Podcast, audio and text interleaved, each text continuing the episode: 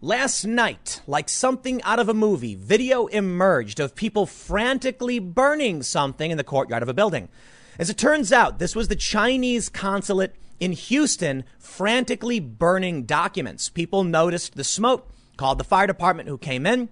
And as it turns out, the United States has ordered the closure of the Chinese consulate amid an ongoing spying scandal where hackers have been accused of stealing COVID vaccine research at the behest of China.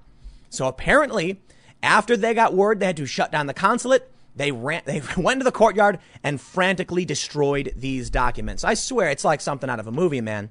But the escalation of tensions between the US and China are getting pretty fierce. Now, Trump has been tough on China for quite some time. Earlier this year, we saw China moving a strike group through the South China Sea between Taiwan. This got a lot of people angry. China's been trying to assert control in this area for a very long time, infringing on the territorial waters of other countries, even sinking Vietnamese fishing boats. In response, the U.S. has sent in destroyers and sent aircraft carriers to the region. Suffice it to say, we are dangerously close to a war with China. But now we have a GOP senator arguing that we need to fundamentally rethink our relationship because tensions are getting hot. We've already seen tons of articles going back years warning us about something called Thucydides' trap which basically is saying that as China grows in power, the likelihood of war with the U.S. becomes almost entirely, well, closer to one. Like it's actually going to happen. Many people want to avert this, but we're now entering what some describe as a Cold War. Well, some argue that the Cold War started a long time ago. Others argue it's beginning just now. Some are very pessimistic about it, and others are well, still rather pessimistic, but less so. But amid all of, amid all of this, there are questions about who's handling things properly. Of course, media propaganda seems to have emerged like clockwork perfectly right around the time the closure was announced. Stories are blaming Trump, saying he's doing a terrible job. And it's probably just because it's an opportunity for the media to once again say Orange Man bad. Or maybe it's because there are a lot of powerful interests who have financial ties to China and are worried about what it really means as this escalation and tit for tat continues. Let's get started and read about exactly what's going on with China and why they were torching these documents, as you can see on the screen. The first story from CNN U.S. orders closure of Chinese consulate in Houston. Before we get started, however, head over to timcast.com slash donate if you'd like to support my work. There are many ways you can give, but the best thing you can do is seriously just subscribe to this channel.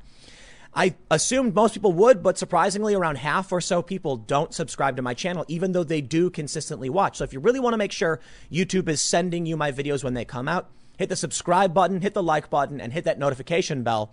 Let's read the news.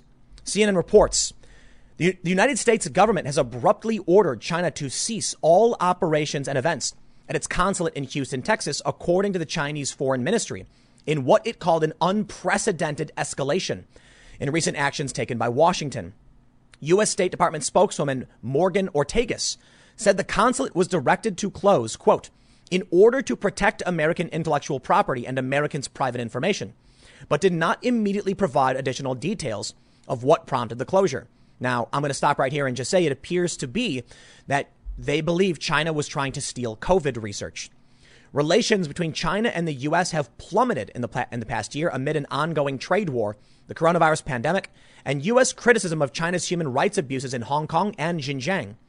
A spokesperson for the State Department said in a separate statement that China has engaged for years in massive illegal spying and influence operations, and that those activities have increased markedly in scale and scope over the past few years. Late Tuesday evening, police in Houston said they responded to reports of smoke in the courtyard outside the consulate, located on Montrose Boulevard in the city's midtown area. Local media shared a video of what happened to be of what happened to be officials inside the compound burning documents. What could they possibly be burning? I'm sure a lot of it's nonsense, but hey, loose lips sink ships, they say, right? China knows full well any bit of information from inside that building seized by the U.S. will be used against them, so they just lighten it all up. In a statement posted on its official social media, the Chinese Foreign Ministry said the order to close the consulate was, quote, a political provocation unilaterally, unilaterally launched by the U.S. side, which seriously violates international law, basic norms governing international relations, and the bilateral consular agreement between China and the U.S. The Chinese Foreign Ministry condemned the decision and urged the U.S. to withdraw it. The statement goes on to say that the U.S. has been, quote, shifting the blame to China with stigmatization and unwarranted attacks against Chinese, China's social system, harassing Chinese diplomatic and consular staff in the U.S., intimidating and interrogating Chinese students, and confiscating their personal electron, electrical devices, even detaining them without cause. It added, China is committed to the principle of non-interference. Infiltration and interference is never in the, in the, in the genes and tradition of China's foreign policy. U.S. Secretary of State Mike Pompeo is currently in Europe, where he has been rallying, rallying leaders on the continent to take a harder line with Beijing and meeting with exiled dissidents. Pompeo declined to offer further details about the ordered closure when asked Wednesday. Now, this escalation isn't just about the, con- the, the, spying of, uh, uh, of, of COVID research. It has a lot to do with Hong Kong. Trump recently signed an executive order granting substantial powers to, I believe, essentially to seize the property of individuals, anyone, even Americans, seen to be engaged in activities that would suppress the rights of those in Hong Kong. I'm trying to be very careful because it was an extensive executive order. I'm not a lawyer, but it really does sound like Trump and the Department of Justice are, are they're not playing games anymore. Bill Barr called out Hollywood and big tech for cozying up to China, saying you better watch yourself, otherwise you're going to have to register as foreign agents if you keep giving in to what China wants. Making note that in the US, for instance, the, the iPhone, the FBI or the DOJ, they don't have a backdoor access to, to, to, the iPhone. And perhaps it's a good thing. I mean, we have our civil rights here, we have the Fourth Amendment. But in China, Bill Barr notes, do you think they'd be able to sell the iPhone in China without giving China access? They're an authoritarian government. Yeah, I don't think so. If that's the case, then these big tech companies are giving them serious powers. CNN says, according to a statement on its website, the Houston consulate covers eight southern U.S. states, including Texas and Florida, as well as Puerto Rico. It was the fir- it was quote uh, was the first consulate to be established in 1979 after the U.S. and China established diplomatic relations, though a liaison office was currently operating in Washington D.C. at the time. On Tuesday, U.S. prosecutors charged two alleged Chinese hackers over quote sweeping global computer intrusion program that they say was supported by the country's government and aimed at coronavirus treatment and vaccine research. The indictment also marks the first time that the U.S. has accused the hackers of working on behalf of the Chinese government. So, as we can see here in these posts from local news, the fire department came out, put a ladder up over the building. I guess they were, here's what they say Houston Fire and police are responding to reports of documents being burned at the Consulate General of China. They mention the address. Here's what the scene looks like right now. Things are getting spicy, man. China's vowing to retaliate after U.S. orders closure of its consulate in Houston. They, they, say Beijing immediately vowed to retaliate for the unprecedented escalation, leading to speculation it could order the closure of the U.S. consulate in Wuhan. In Wuhan, of all places, huh? Very interesting. Which has been shuttered since the novel coronavirus epidemic spread across the city in January. I mean, it's already shut down for obvious reasons. But man, I'll tell you what, the thing you got to understand about war and conflict is it's kind of like a cockroach. You see one on the wall, there's a thousand hiding behind it. What that means in relation to this? When you see Chinese officials rushing to burn documents, I'm fairly certain we are not getting the full scale story of what's really going on. Now, again, people have said we're in a Cold War and we're, we're dangerously close to a hot war. They say analysts on both sides say that bilateral relations are at their worst since before 1979, when the United States formally recognized the People's Republic of China. At this rate, I wouldn't even be surprised if Trump decides to sever diplomatic relations with China someday, said Chu Shulong, a professor in American politics and diplomacy in Tsinghua University, suggesting this was part of President Trump's reelection strategy. Well, I'll stop you right there. GOP Senator warns of China century reveals plan to unravel U.S. Beijing ties. Tennessee Senator Marsha Blackburn has released a new white paper calling on Washington, D.C. to broadly reshape its relationship with the Chinese Communist Party amid the coronavirus crisis, warning that failure to do so may allow Beijing to set the global narrative and encourage authoritarianism worldwide. Here, here. I agree, man. Listen, I've talked about this quite a bit the NBA's custom jerseys where you could write any message you want on the back of a jersey, any name, except for slurs and free Hong Kong. The NBA said this was but a humble glitch and we will fix it. And then ultimately decided to remove the entire thing altogether. You're not going to be seeing these high profile NBA businesses and corporations saying free Hong Kong anytime soon. Why? They're, they're, they're starting to make a lot of money in China. So we've even seen, seen high profile individuals with the NBA, most of you know the story, refuse to call out the human rights abuses. This is where things get scary. If we don't stand up now and call them out, our corporations and our social norms will be overrun by Chinese authoritarianism, the Chinese Communist Party. Blackburn, a prominent critic of China, China critic, who has long lobbied for closer scrutiny of U.S. ties with Beijing, published her white paper Wednesday against a backdrop of deteriorating Washington Beijing relations and the closing of the Chinese consulate in Houston. In her paper, Blackburn describes 2020 as a momentous year in U.S. China relations, thanks to the coronavirus pandemic, a raft of trade tensions, territorial disputes, and human rights issues. Though these issues are pushing lawmakers and voters towards more China skeptic sentiment, Blackburn told Newsweek Tuesday that her paper offers detail on how to translate that into policy. It sounds simple to say, well, let's cut off the interaction here, or let's stop doing trade with them, but it's not that simple. It is truly an unraveling, and this unraveling is going to take us several years, and you have to have a blueprint from which to start. So that has been the purpose of the white paper. What you have to begin to do is look at how China is pressing to make the 21st century that China century. Blackburn continued. We have this story. It goes well beyond just the China century. Blackburn, they say it's Donald Trump's election strategy, but we have the story here. China may retaliate against Nokia, Ericsson, if EU bans Huawei from the Wall Street Journal. Yes, a lot of things have been going on, man. I believe the UK may have banned Huawei. I'm not entirely sure, but the concerns are that they want to install cellular infrastructure and they could use it to spy. There was a big scandal not that long ago where conspiracy theories were spreading that if you bought, say, a toaster from China, it could in fact have a hidden Wi Fi or Bluetooth signal stealing your information, surreptitiously connecting to the internet and sending that to China. In response, apparently, I believe it was the armed forces banned goods that were made in China. Now, I don't know about all that. It's a, it's a big conspiracy. A lot of people were concerned.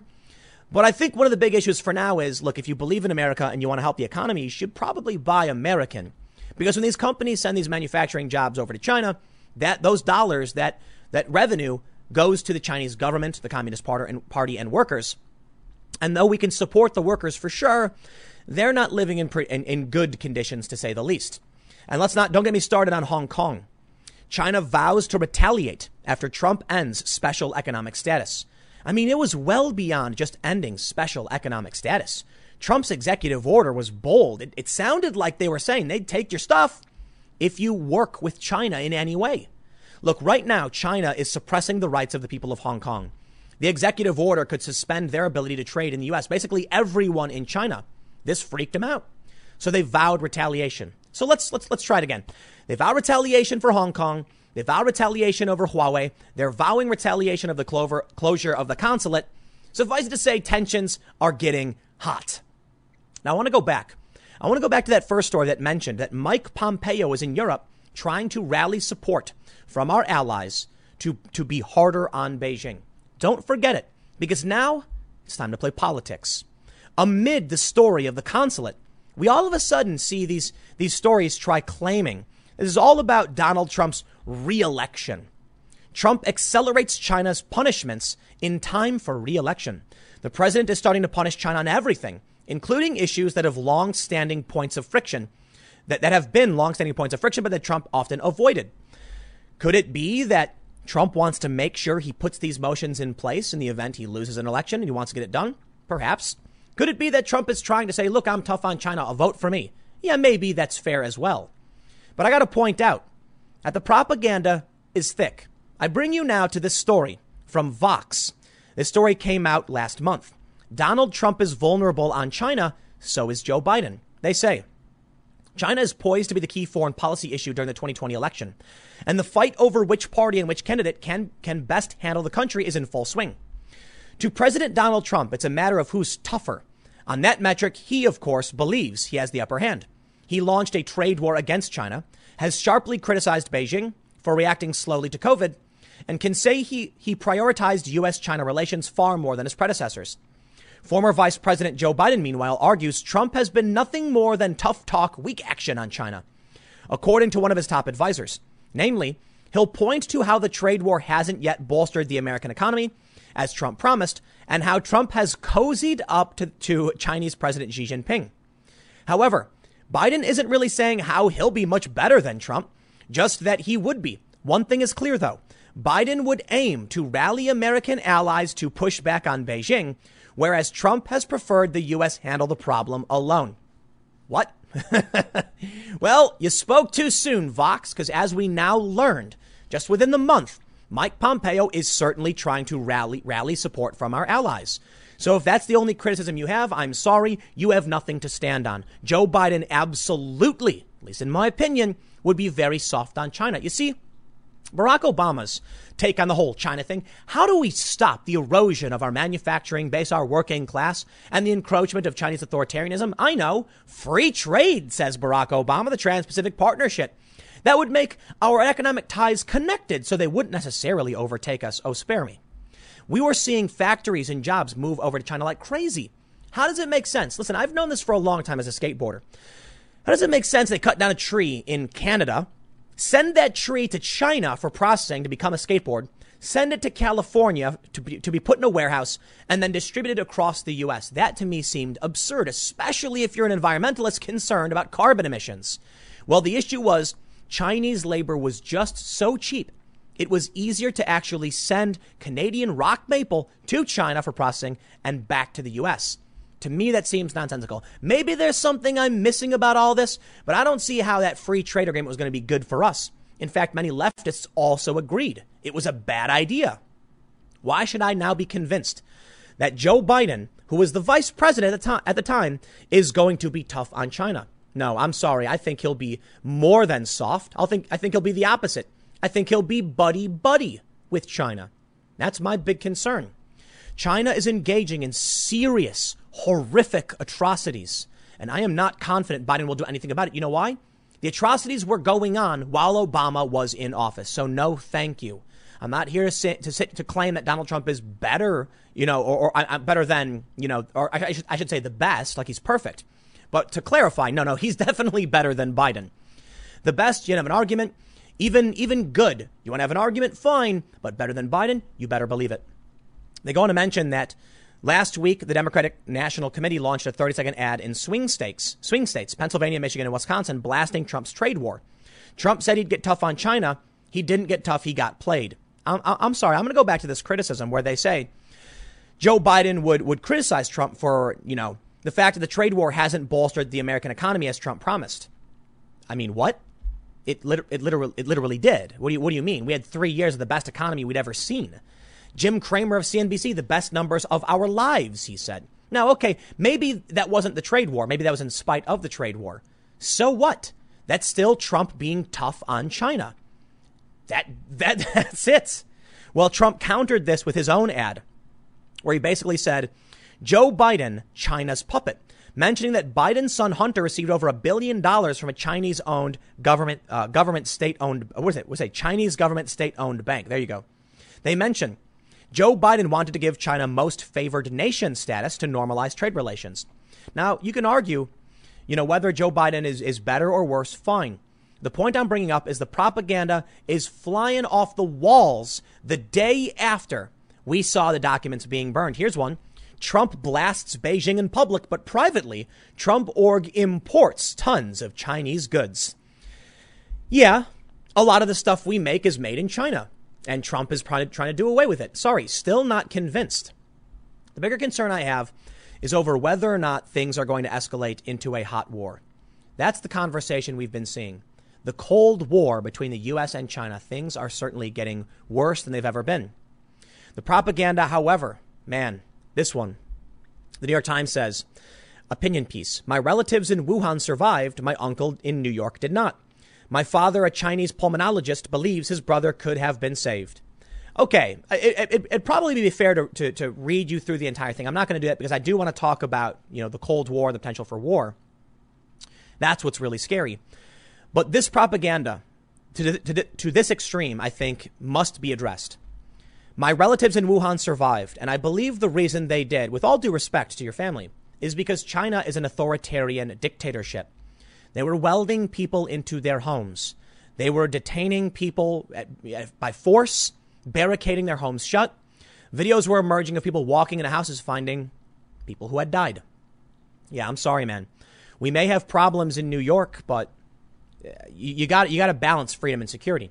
Now, to be fair, I am torn between agreeing with the man and saying perhaps the reason your uh, uh, your your uh, uncle didn't make it is because of Andrew Cuomo and Bill De Blasio specifically. But no, sorry, man. Look, I understand that Cuomo and De Blasio made serious errors, and, and Cuomo's responsible for a lot of the death in the nursing homes. But you're not going to see me praising China, especially not with what's going on over the Uyghur Muslims and with with what's going on in Hong Kong. You know, they're basically going after. They're going to suspend the rights of these individuals. Well, here's the bigger conversation. The United States and China enter a new Cold War from John Kemp. The abrupt closure of China's consulate in Houston marks the latest incident in a rapidly escalating conflict between China and the United States. I gotta, I gotta mention, this is a really amazing photograph. You see two flags, China and the U.S., and in focus behind it is the sickle and hammer. Very interesting. Future historians will probably focus on 2020 as the point when intensifying strategic competition between the US and China turned into a new Cold War. The two superpowers are now engaged in conflict across multiple geographic theaters. South Asia, wow, South Asia, Southeast Asia, Australia, Europe, Africa, Latin America, and multiple vectors trade, investment, technology, espionage, institutions, health policy, naval, air power, missiles, and territorial disputes. The superpowers have articulated a lengthening list of grievances and almost no significant interests in common. Both are attempting to push third countries into an alliance system that would see the world carved into two decoupled blocks, red versus blue, with us or against us. Total confrontation, basically the definition of Cold War. Some policymakers and strategic studies analysts still hesitate to employ the Cold War, co- Cold War concept, wary of the analogy between the decades long US and USSR conflict and its implications for international relations in the medium and long term. But there is no doubt both countries increasingly see and describe the conflict in existential terms. If it looks like a Cold War and sounds like a Cold War, it probably is a Cold War, and the concept illuminates more than it hides. But how close are we to major hot conflict? I don't know.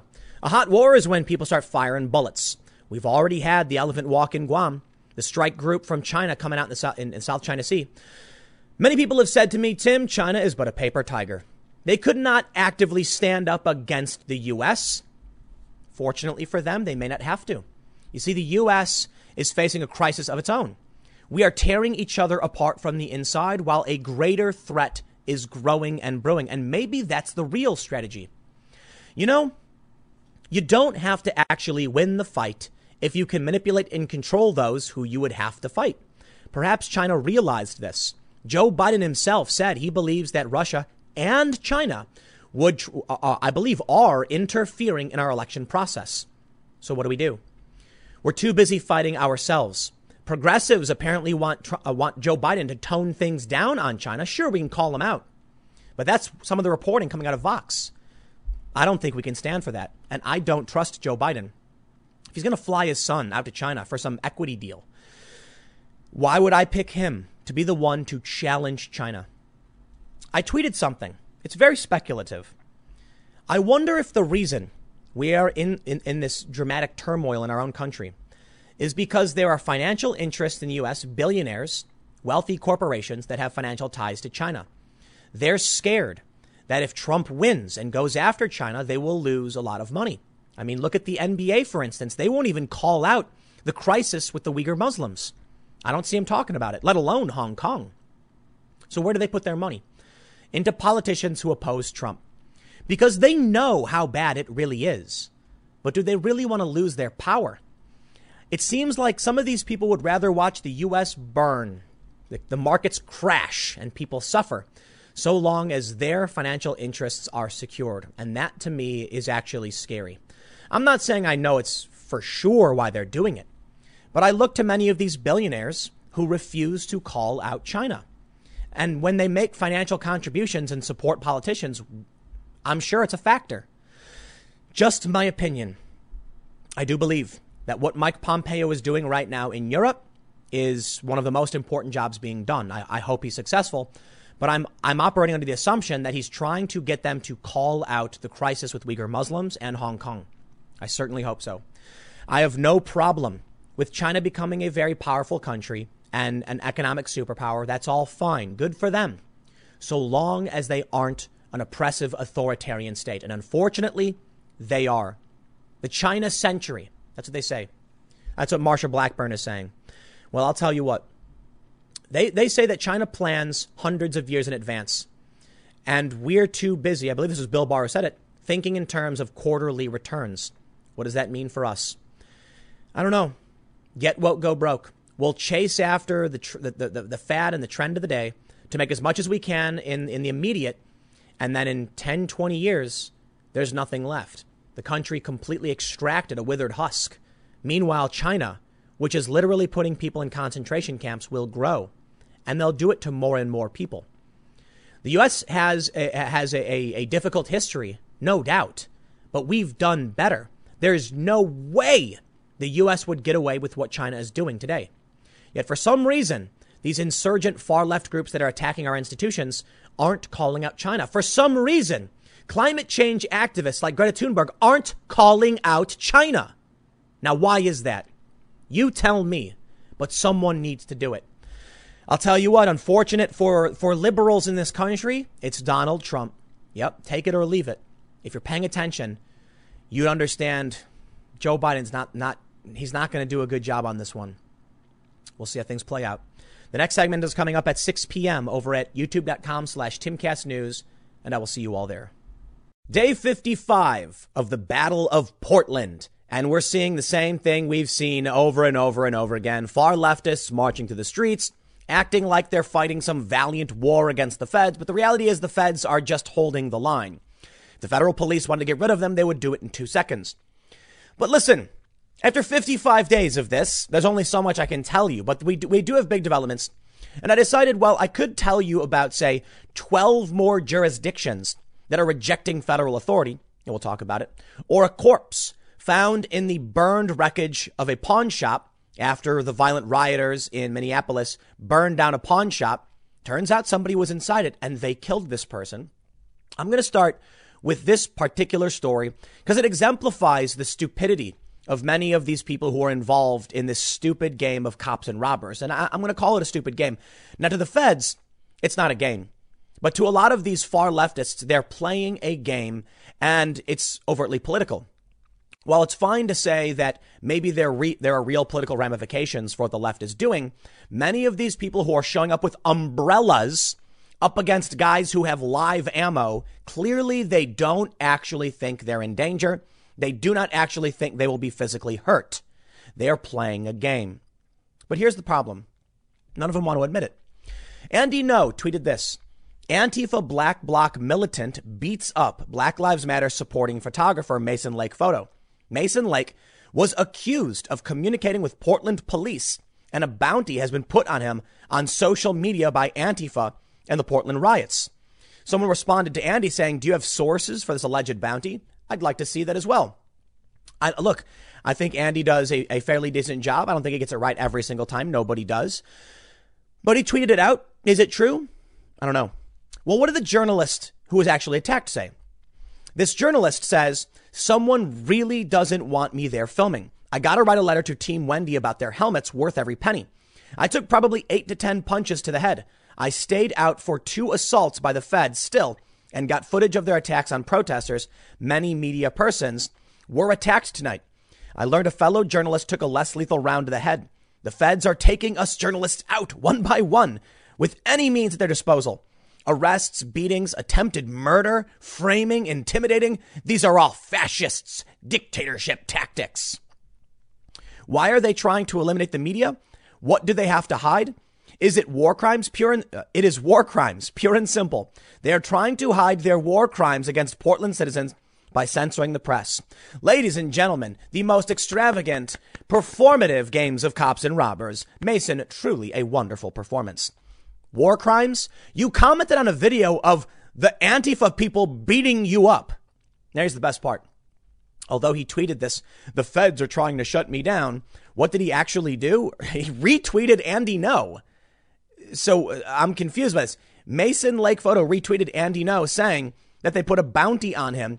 Then later he comes out and tries claiming the feds are trying to cover up war crimes. I tell you what, man, these kids, they don't realize that they're not, they're not playing uh, a game. I mean, they think they are. But eventually, you know, you, you, you mess with the bull, you get the horns. That's that's really what it is. They're, they're, they're, they're one of these dumb people who thinks they're going to go on the, you know, the running of the bulls or whatever. And they're like, hee hee, oh, there's bulls. They're going to get me. And then all of a sudden they get gored and they're like, oh, help, I'm being gored. Yeah. You see, these officers for now have kept a tempered blade. Is that the right word? They've, they've, they've not actually come out swinging. They've been very defensive. They've been very calm. You can call it whatever you want war crimes, secret police, but they're seemingly doing the bare minimum to try and stop, uh, put fires out for the most part and push people back. If they really wanted to like rendition you, you can thank Obama for their legal ability to do so. Which brings me now. I'm just gonna, you know what? Before I get to the to the severity of this, I want to show you this. This really exemplifies my point. Griffin, who apparently is on the ground, I suppose, tweeted, this one's titled Portland Protesters Winning. Shields, leaf blowers, drums, umbrellas. The most confidence I've seen. The feds retreat and protesters push forward, pelting them as they go inside the doors. They have no fear. No fear. Yeah, you know why they have no fear? Because the feds aren't actually trying to hurt you. Let me give you the real title, friends. I said the actual title is Feds are not actually trying to hurt people. Heaven help you if they were. You know why? Now, they could fire way more beanbags if they so desired. They could fire live ammunition if they so desired. Now, of course, I, like I said, there's political ramifications to doing so. So they're taking the slow roll approach. They are holding the line, and that's about it. Every so often, we see videos of the feds coming out. They might grab, arrest someone, they might clear out the area, and then they go back to the courthouse. That's about it. Of course, if you're reading the New York Times, you'll hear that they're like secret police renditioning people and like snatching random people off the street. There were like two videos of this. And all of a sudden, it's like this crazy story. I love it. The memes, the memes are glorious. They just banned on Twitter QAnon. And I, I really got to say, you know, Twitter is loving allowing the far left to just vomit in each other's ears. There are, someone sent me like 50 tweets of all of these different people claiming that Blackwater is on scene, that it's the, it's the paramilitary of the feds, they're coming to rendition us. It's, it's like, dude, these kids live in a fictitious reality. First of all, I'm pretty sure it's not even called Blackwater anymore. But these guys, they're saying are unidentified secret police literally have badges and literally have their, their badge numbers on their arms. There's one photo going around where a news article says unidentified police, and they show a photo of a guy with his name and CBP and his badge number on his arm. But they want to pretend. They want to act like it's some crazy secret. You know, we're fighting. We we are la resistance, fighting against the evil fascist dictators. Rah. Okay, dude. You you you, you guys, we're not playing games here. I bring you now back to Minneapolis. Police find body in building burned down during George Floyd protests. Dear God, this is what nightmares are made of. The body was found at the site of a Minneapolis pawn shop that was set on fire just days after the death of Mr. Floyd. This body's been in there for nearly two months. I wonder if anyone was asking where their friend, their father, their brother, their sister, I don't know, you know, who this person was. Were there people saying, help find this missing person? They've been missing since the riots. Killed by the, by the rioters. Literally, killed by the rioters. They think they're playing games when they start fires. Let me tell you, when you see these federal officers come out and start clearing people away, you want to know why they're doing it? It's because of stories like this. But these, these, these dumb people who are engaging in this nonsensical assault on a federal fortress. Let's be real, it's a gigantic concrete and steel building. They think that they're playing a game. It's fun. The protesters are winning. Yeah, Trump could could invoke the Insurrection Act and send in the National Guard, the army, to just control the streets. Done. Nothing, you know, it's the end of it. But he's not. Because we don't live in a fascist dictatorship. It's not war crimes. It's literally just some riot control. Calm down. But I'll tell you why they're engaging in riot control. And it's this, it's stories just like this. You see, these dumb kids don't understand how the world works. So when the riots break out in Minneapolis, people start starting fires and they're all laughing, going like, hee hee, yay, a fire. And then you burn down a building and you're like, wow, look at the burn, the, the burning building.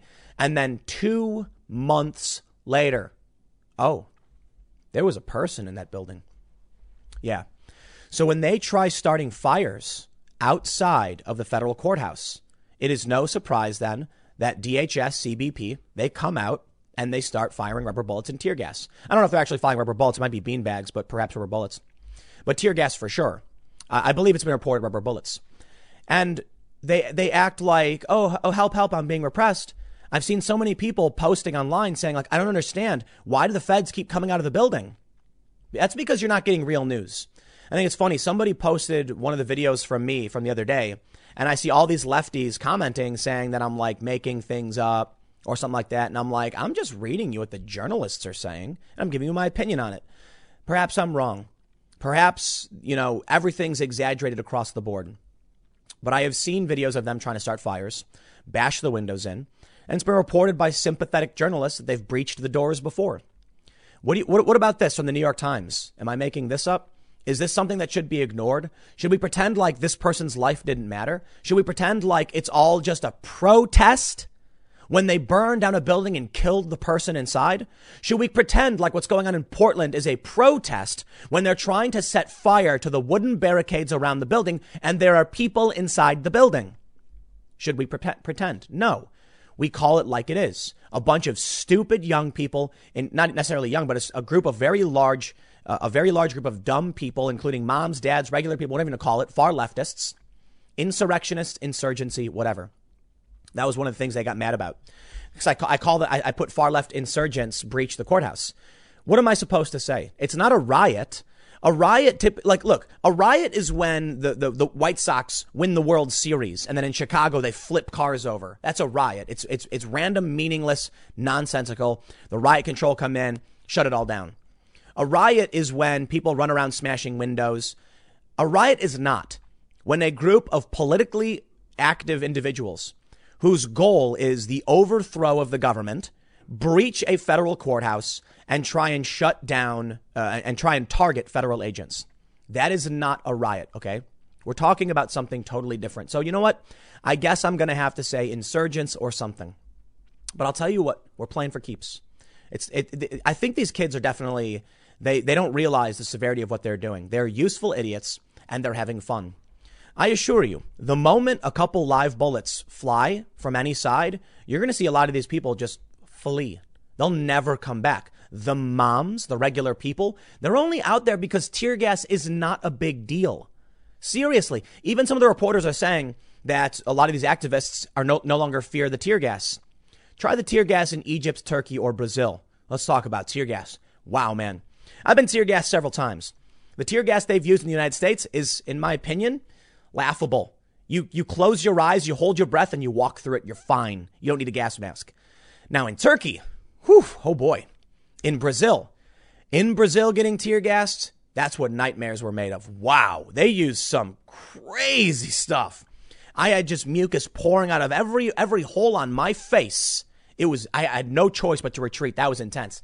Portland, they're barely. It's it's like the most pathetic tear. It's it's it's like it's CS smoke. It's an irritant, and you're like, oh man, I'm coughing. Oh heavens, what do I do?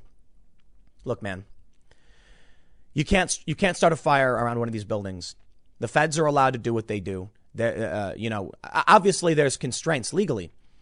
But when Donald Trump says we're going to protect federal courthouses and they're trying to burn it down, I need you to look at stories like this from the New York Times. They say, acting on an, an anonymous tip, the authorities in Minneapolis this week discovered the body of a man inside a building that was burned down during protests. You see the game they play? New York Times? A, a person was burned alive inside a building by violent riots. And they say, protests. Protests. The body was found Monday as the authorities searched through debris at the site of the pawn shop at 2726 East Lake Street Minneapolis, three miles from the site of where the, uh, Floyd lost his life. On May 28th, three days after his death, the building was set on fire. In June, officials charged Montez Terriel Lee with arson after video footage surfaced of Mr. Lee pouring liquid from a metal container throughout the pawn shop. The death of the man whose body was found and whose name the authorities did not release is being investigated as a homicide. The Hennepin County Medical Examiner's Office said Tuesday it had no information to release on the cause of death. Yeah, I'll tell you what, man. I would love to pay for any one of these people to go to an actual war zone and to actually experience. I want, I want, I want to see these people look into the eyes of the person whose family member was killed. Go to the family member of, uh, of, of anybody who lost their life in, in these riots or internationally as they scream and bang on the wall I want you to look him in the eyes and I want you to think, you know, and, and keep playing your stupid game. This one's called Portland Protesters Are Winning. Marching forward with an umbrella against federal officers who are doing their job and not trying to uh, engage necessarily. They're just trying to keep, you know, people pushed back away from the courthouse is not winning anything. You are being permitted. That's what's happening. Well, I'll tell you what the escalation is. My friends, I tell you, man, things are getting spicy.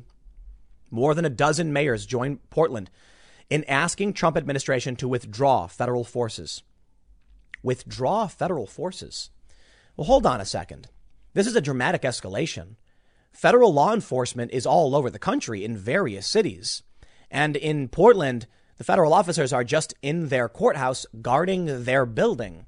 They're not patrolling streets. They're not occupying street corners. They didn't go downtown and remove the mayor and sit in their chair. None of that has happened. They say they're unidentified secret police, but they have badges. Not even kidding. There's a meme going around where people are like, what, what is this? It's unidentified police, and it's a guy. His name is literally on his badge. It's uh, Obriak. It's, that's his, it's a public photo with his name on it and his badge number. They're lying about everything. And now they're trying to force federal law enforcement to leave their own jurisdiction in 12 different cities, more than a dozen. So more than 12. You know where we're going. States are asserting their authority over the federal government. At least these cities are. We'll see how the states handle. But in Oregon, the attorney general is suing the federal government. This could potentially, I mean, look, I'm, again, I'm not a lawyer, so I'm just speculating. But I'd imagine with the attorney general filing a lawsuit against the federal government based on the feds, you know, doing their thing. What happens if the AG loses? Clearly, it's the state going up against the feds. It's got to make its way to a federal court, potentially then the Supreme Court, maybe. What if the Supreme Court rules that based on the circumstances, in the event of local law enforcement standing down and violent riots sweeping the city, federal law enforcement does have the right to patrol streets and enforce local ordinance? What if that happens? Or at the very least, they what, happens if uh, Oregon loses and they say, nope, DHS can do this? Well, there you go. It's going to assert an authority that didn't need to be. Right now, the feds are just protecting the courthouse. If the AG loses on this one, it could turn into something dramatically different. Because I really do not believe the feds will agree. A federal, you think a federal court's going to be like, state your case, Attorney General? Well, we think federal law enforcement shouldn't be allowed to, to protect federal jurisdiction. The federal judge is going to be like, that's absurd. We have, we have jurisdiction in these buildings and we're allowed to protect them. End of story. So what's the only thing that can really happen? An opinion that asserts the right to actually patrol the streets expands the authority of the DHS. I think that's the only way it can go. Either their powers remain where they are or it expands. Now this is crazy. I'll tell you what. Look at this. They say a letter signed by mayors of Portland, Seattle, Atlanta, Chicago, Washington, D.C., Boston, Philadelphia, Denver, L.A., San Jose, Oakland, Tucson, Sacramento, Phoenix, Kansas City, and Missouri calls on the administration to withdraw federal forces from the cities where they are currently deployed and halt plans to send them elsewhere. Protesters, I love it, even after several people have died, and federal agents have clashed in Port, well, okay, not in Portland, have, have clashed in Portland where protests have, have lasted more than 50 days. It's not a protest when you tear down the doors of a federal building and attack federal law enforcement. I'm sorry. It's not a protest when your stated goal is to attack law enforcement. That's something different. They said ahead of the 4th of July weekend, the Trump admin dispatched teams of federal agents to the city. The president said the effort was to protect federal property, but protesters say the action itself has fueled the public's outrage. Maybe it did. But what's what what, what are you what are you going to do about it? I think it's fair to say that the deployment, uh, both of those statements are true. You see, you see what they tried doing. CNN, what CNN tries doing. They tried doing. The president said it was to protect federal property, but protesters say it fueled the outrage. Those are not related. They have nothing to do with each other. Both can be true. Sending in federal law enforcement to protect federal federal jurisdiction outraged the, uh, the, the public. Done. But what do you want to do? Do you think that the feds are going to be like, by all means, burn down the building, destroy all the evidence and documentation, and get all the criminals that we've arrested free, you know, released? C- corrupt all of their cases? No, they're going to be like, if for 39 nights, it was 30, that's how many nights it was, you besiege this building, we will eventually come out to enforce the law. So what happens now? When we're at a point where they're literally saying federal law enforcement must withdraw, you have no jurisdiction here, and they're suing over it. Man, like I mentioned the other day, Tom Cotton said Fort Sumter, you know, the, uh, uh, the, the, the, Union forces, the, the federal, you know, the, the North were in this fort, and the South said, get out. The North won. So I, am not saying there's anything like that uh, in the grand scheme of things. I don't know. I can say it's getting interesting to see all these states assert their jurisdiction over the federal authorities when it comes to their own courthouses. Yeah, I mean, look, we've had we we have FBI, we have DEA, we have federal law enforcement.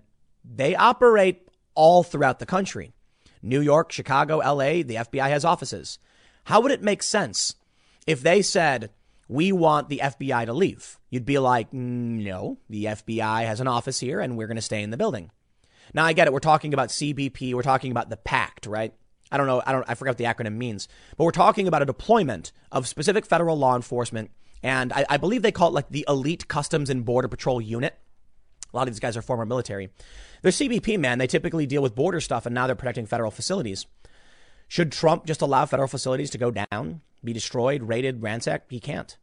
So maybe you can complain when the feds come with a bunch of APCs, occupy your street corners, and the entire city is locked down, then you can say, hey, this is too much. But if you are not going to enforce the law against these people, don't be surprised when the feds do it. To see these people come out and straight up say, get out, this right here is a very dramatic escalation. But for those that are, that are, that are watching, I'll wrap it up with this. Why don't you do me a favor? Show them this New York Times story. Show them the story about a guy who was in a, who was in a pawn shop, and the rioters, murderers, murderer, whatever, set it on fire. I want you to, to, to tell them, look at this pawn shop. Some guy burned it down. Turns out two months later, they found a dead body, burned to death, burned alive. So, what do you think we should do when these lunatics in Portland try burning the building down, trying to set the barricades on fire? I know it's a stone and steel structure on the outside, the facade, the concrete facade. It's concrete. But I'm pretty sure fire can spread very easily throughout these buildings. Buildings like this can burn. There's, there's flammable materials. Should the feds do nothing? And if that building is destroyed, what does that mean? I believe that would bring us to a f- overt civil war. Now, some, I've had a lot of people say to me, civil war isn't the right word. We'll have the discussion. We'll carry it on. And they said the reason is that it's more of like a domestic insurgency or terror. It happens. It's happened before. It doesn't mean the state is threatened. I'm, I'm, I'm going to stop you right there. I'm going to let you finish, but I'm going to I'm going to say this. When the state is using its resources to protect the the insurrectionists or whatever, meaning they're not prosecuting them and the police are standing down, but they're suing the feds to force the feds to retreat. The state is on the side of, of this insurgency. When you have a mayoral candidate saying that they are Antifa and Trump has declared Antifa a terror organization, you see where this is going. And that's the main point I made in every single video. The point is, if everything stops now, of course there was never a civil war. They'll say it was just, you know, rioting, ongoing rioting. It, it died down and that was the end of it. If it escalates the historians will argue this is the middle. This is like the early stages, but it started a long time ago. I was, you know, reading, like, imagine if, uh, Imagine Fort Sumter at the start of the, the first American Civil War. Imagine they laid siege to uh, Fort Sumter for 34 hours of cannon fire. That's what happened. And then the Union lost control and then said, we're not going to pursue it anymore. There would have never been an American Civil War. No one would have talked about it. But because it escalated, they say that was the start. And that's the point I'm trying to make. It's very possible this all dies down and it's not extreme enough for anyone to really care about. And then we never, of course, there was never a civil war. It's also possible that in the next year, we have overt insurgency nationwide with 12 different, you know, 12 plus different cities saying they have the feds have to withdraw, have no have no jurisdiction or whatever. And then with the escalation in violence between federal authorities and c- civilians in the various states, they say it is uh, a, an uprising or civil war. If the Democrats take a side, which they have, Nancy Pelosi has sided with the insurrectionist types. If the, the, the Democratic politicians in these states have already taken a side, we're seeing governmental level insurrection. Then they'll say, with with you know the start of the George Floyd riots, so we're in it. This is it. If it ends now, we're good. If it keeps going, it started a long time ago. Next segment's coming up at 1 p.m. on this channel. Stick around, and I will see you all then. It is the end of an era. Can I get an F for the New York Autonomous Zone? That's right. The NYPD in a pre-dawn raid cleared out Occupy City Hall. They were demanding that the NYPD be defunded and they won and then stayed, I guess. They defunded the NYPD to the tune of $1 billion, resulting in activists in New York demanding the police be refunded which I find kind of funny because when I first saw the, the slogan refund the NYPD, I didn't understand what it meant. Like, give them their money back for their purchase. So it means, it means reinstate the funding that was taken away. The New York Times spares no words. Officers in riot gear cleared the makeshift camp in City Hall Park, which began as a protest against police abuses, but then turned into a gathering of homeless people. Okay. I'd like to issue a, a correction for the New York Times. It was always a, gather, a, a gathering of homeless people. And I'm not saying that to be funny or to be disrespectful. Whenever these activists try and set up any kind of occupation, you immediately, immediately get homeless people who come in. And it's not homeless people like you think, where it's literally just like some old dude with a beard who's like pushing a shopping cart full of tin cans. It's actually young homeless people too, seeing the opportunity for resources and many of them being activists, they show up. I know this because I've been to many occupations around the country, notably Occupy Wall Street, which was a, it did become a gathering of homeless people. Now, I'm sure the activists will take offense to that. But let's talk about the accomplishments, police abuses, and the pre dawn raid by the NYPD. Like I said, let me get an F. I'm kidding.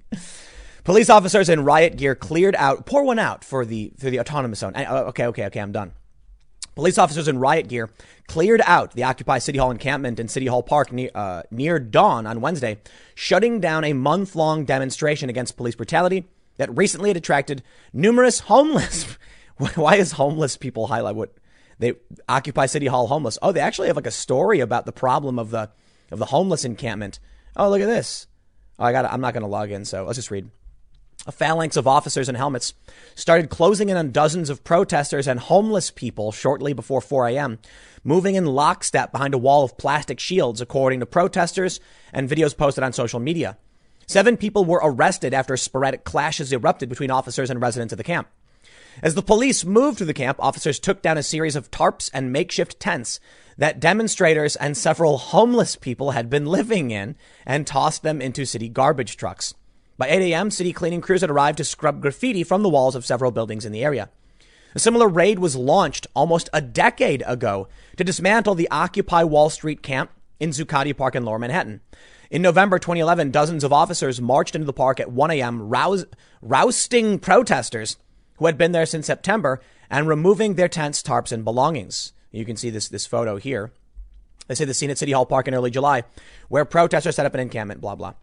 On Wednesday, Yesenia Benitez, 29 of Harlem, said she saw about 100 officers converge on City Hall Park well before sunrise, announcing to protesters and the homeless that they were breaking the law and ordering them to leave at once.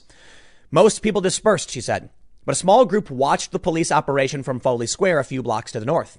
A few protesters said the police had told them that they would be able to return to the park to retrieve their belongings, but when they went back, everything, their water, clothing, and personal effects, had been tossed into sanitation trucks, they said. The occupation began on June 23rd when about 100 people set up a camp on, on a small patch of grass on the east of City Hall with the mission of bringing, pres- uh, bringing pressure on the city council to cut New York City's funding and an upcoming vote before the July 1st budget deadline. Within a week, a small squatters colony grew into a ramshackle community. Ramshackle, excellent, excellent choice of words, with food service, a hand sanitizing station, and even a library where campers could go to hear lectures on mass incarceration and the school to prison pipeline. Hundreds slept in the park each night, festooning benches and fences with signs decrying racism and police brutality. The plaza's sidewalks became a kind of horizontal gallery of protest art. They say they reached their, their peak in June, June 30th, when thousands crowded into the plaza after dark to watch the council vote on a giant video screen. Well, the council immediately decided to shift nearly 1 billion away from the police. Many of the protesters expressed disappointment, wanting deeper cuts, notably Miss Ocasio Cortez, who said $1 billion doesn't go far enough. We want more. Well, since then, we, as I've mentioned, we've actually seen community organizers in marginalized communities demanding the police be reinstated crime is skyrocketing. So let me, let me give you a round of applause to all of the, the, the people who occupied this place, got the city to defund the police. And now you're seeing what's like two or 300% increase in shooting, some ridiculous number from, from last year. Yeah, violent crime is actually down. Petty crime is down, but murders and shootings have gone up. Specifically because the unit that dealt, the anti-crime unit, was totally reassigned amid this uh, uh, budget shift. So congratulations. You've earned it. Now, let me get to the bigger picture here. While we we, can lament the loss of our good friends over at the NYC Chaz, or I guess NYAZ, the New York Autonomous Zone, there's one thing I can say. If we have learned anything from from these protests, it's it's that there's not going to be police reform in the direction they want. Police powers are actually kind of expanding. I mean, well, not necessarily, but I'll put it this way. Right now in New York, people are demanding the police back. Sentiment is, give us back our police. In other places, the police are actually taking a heavy handed approach and arresting people, charging them with crimes. And in the instance of Missouri, charging people with crimes that they literally didn't commit, which we'll get to. I want to segue into this, this the whole, the whole point of this camp was police reform. Except these protests in other parts of the country have resulted in the inverse, where the police have gone overboard and it's actually gotten worse. So I'll tell you this. What have we earned from these glorious autonomous zone protests? We've earned cities moving money. That's about it. Crime has skyrocketed. We've earned that. Yes, some police have been defunded and things got worse. And in some places like St. Louis, they're actually enforcing laws that don't quite exist. And we're seeing the rise of morality policing. So congratulations. You've accomplished nothing other than destabilizing everything and creating a homeless camp. They say this week, Mr. de Blasio said in response to questions by reporters that he would let police officials decide when to shut down the encampment. Neither the police nor officials at City Hall immediately responded. I, I, I don't care. Though the occupation at City Hall was over, some protesters said it was not a fatal blow to their cause. It's a reminder that the fight isn't over. And you know what? I'm glad that they reminded us now, said Game Quinones, 22, who worked at the camp as a volunteer de-escalator, settling disputes and soothing frayed tempers. We'll go somewhere else with everything that we learned here and continue our work. Please, no! like everything's getting worse. Man, I look, I don't live in New York anymore and I feel bad for the community leaders and activists who have to deal with all of this who have to deal with the surge and, and, you know, Occupy City Hall struggles as homeless move in. Organizers said they were helping vulnerable people, but nearby residents said the camp had turned into an unruly and at times violent shanty town. That's all you've done. Now, look, I can respect the passion, the sentiment. We want to fix these problems. And you know what really bothers me? When you know you know that saying when you make peaceful uh, uh, you know revolution impossible, you make violent revolution inevitable or whatever. I think it's fair to say that there are problems with the NYPD and many other police departments. And because the reforms weren't getting done, you end up with chaos and shanty towns. You end up with a dramatic escalation in crime and nobody is happy. Perhaps what we need to do is have legitimate reform conversations and actually talk with members of the community and make sure our police are treating people like their own neighbors. It's one of the biggest problems. Now, I don't know how New York solves that problem because New York is just too big. Nobody knows each other. Millions of people ride the subway and they never talk to each other once. So how you solve this impersonal, emo, you know, emotionless policing? I don't even know if it's possible. I'll tell you this though. A bunch of random people going out, showing up and taking over spaces didn't do anything but make everything worse. I want to shift gears now and talk about the, the other side of this coin. So with this, you see lawlessness, right? You're like, we, we want to defund the police. Congratulations, you've won. And now almost a month later, you still had this encampment and they've wiped it out. Like I mentioned, crime is skyrocketing in New York, but there is an, uh, uh, an inverse to this. What happens if a large group of people go around marching through the streets demanding police reform and you get the opposite? Over enforcement. I bring you now to a story from a couple days ago of the McCloskeys. Now, this you probably already know about, but I want to uh, highlight a statement made by the Attorney General in defense of the McCloskeys because the laws in Missouri are actually really, really interesting. But first, let's talk about this. Felony charges filed against St. Louis couple who pointed guns at protesters. It is illegal to wave weapons in a threatening manner. a, a, prosecutor in the city said, I almost said New York, but in, in St. Louis. Here's, here's why I bring these up, put them together. I see, I see these leftist activists on Facebook and they're talking about this story in particular. And can you guess what their response is? Their response is, yay, the police are arresting more people. Woohoo. Wait a minute. I thought you wanted police reform. No, I think it's fair to say that just because you want less policing in certain areas doesn't mean you're talking specifically about, you know, someone brandishing a weapon. I do think it's funny that we're seeing record gun sales and now you've got the left protesting against guns. It just doesn't even make sense. Well, it's because they came out and brandished them. We demand they be arrested. No, the reality is everything they've been doing is about ideological gains. That's it. And that's the point of how this overlaps. The two sides of the coin. Ideological victory. They want to defund the police, not because they don't want police, because they want to presumably replace it with their version of morality police, like we'll probably start seeing in Minneapolis. They disbanded their police department. What happens then? You're going to get intersectionalist police or whatever, some stupid nonsense, or at the very least, you get none. But that helps. It helps them tear down the system. In St. Louis, what are they demanding? Ideological victory. Arrest these people who dared to oppose us. That's what we're getting. The McCloskeys did nothing wrong. That's a fact. The AG says so. The governor is talking about pardoning them. So why are left-wing activists cheering for felony charges for people who are on their own property defending themselves. It's because they were defending themselves from a mob of people who they ideologically oppose. It's because the mob of people opposes them and they want to wield the power of the state against their enemies. That's what it's all about. Defund the police. You know what, man? They'll whisper sweet nothings into your ears and they will tell you, we want peace. We want reform. We want justice and equality for all except them. That's what the activists tell me. You realize that Trump wants to harm people, but that way he can give, you know, he can benefit only the privileged elites. And I'm like, sure, maybe. But to act like these people aren't doing the same thing is absurd. So you want to criticize them. I'll point it right back at you and say, what about this? These people were in their home and the, pro- and, and the, I'll just call it a group. The people came onto private property and they had weapons and said, GTFO. Guess what? Completely legal. In fact, the attorney general made this huge thread breaking down why it is. And I hope they uphold this. We'll see how it plays out. The AG has announced that he's moving to dismiss these charges. It, th- this is the, this is the optimistic uh, uh, ver- side of things. This is the good news. All right, we can all be a little sad. We can pour one out for our friends over at the New York Chaz, the homeless. You know, I guess now is a homeless encampment. I'm kidding, by the way. I'm sure most people don't actually care. Even the protesters don't care because they won and left. But it's not all bad.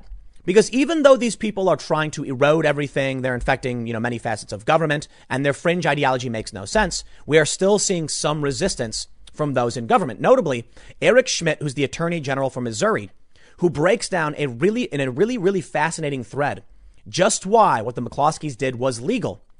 If this is true, that what they did was completely legal, and the AG says it was, why would anyone cheer for over policing? Let's step back for a second. I, I mentioned how the, the, the, you know, the leftists won an ideological victory. This is overt. I mean, this is in our faces. They're literally saying, we, like these people broke no laws, don't care, lock them up. Whoa, whoa, whoa. We want less policing, right? We want less people falsely accused of crimes or arrested for crimes they didn't commit. Nope, apparently not.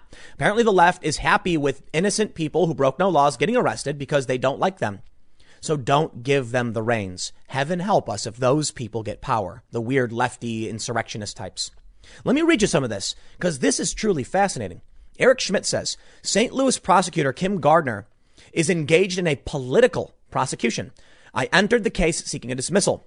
As AG, I have a duty to protect the fundamental rights of all Missourians, including the right to keep and bear arms in self-defense of one's person and home. A thread. Let me stop right there. If it is true that Kim Gardner is engaged in a political prosecution, dare I say malicious prosecution? Dare I add, sue the city? Sue the prosecutor's office? McCloskey's? I mean, they're lawyers. I'm pretty sure they're civil rights lawyers. Let's see how this one plays out. Here's what he says. This is fascinating. The right to defend one's person, family, and home and property has deep roots in Missouri. Self-defense is the central component of the right to keep and bear arms, which receives the highest protection from the Missouri Constitution. Missouri statutes specifically authorize citizens to use firearms to deter assailants and protect themselves, their families, and homes from threatening or violent intruders. A highly publicized criminal prosecution of citizens for exercising these fundamental freedoms threatens to intimidate and deter law abiding citizens from exercising their constitutional right of self-defense.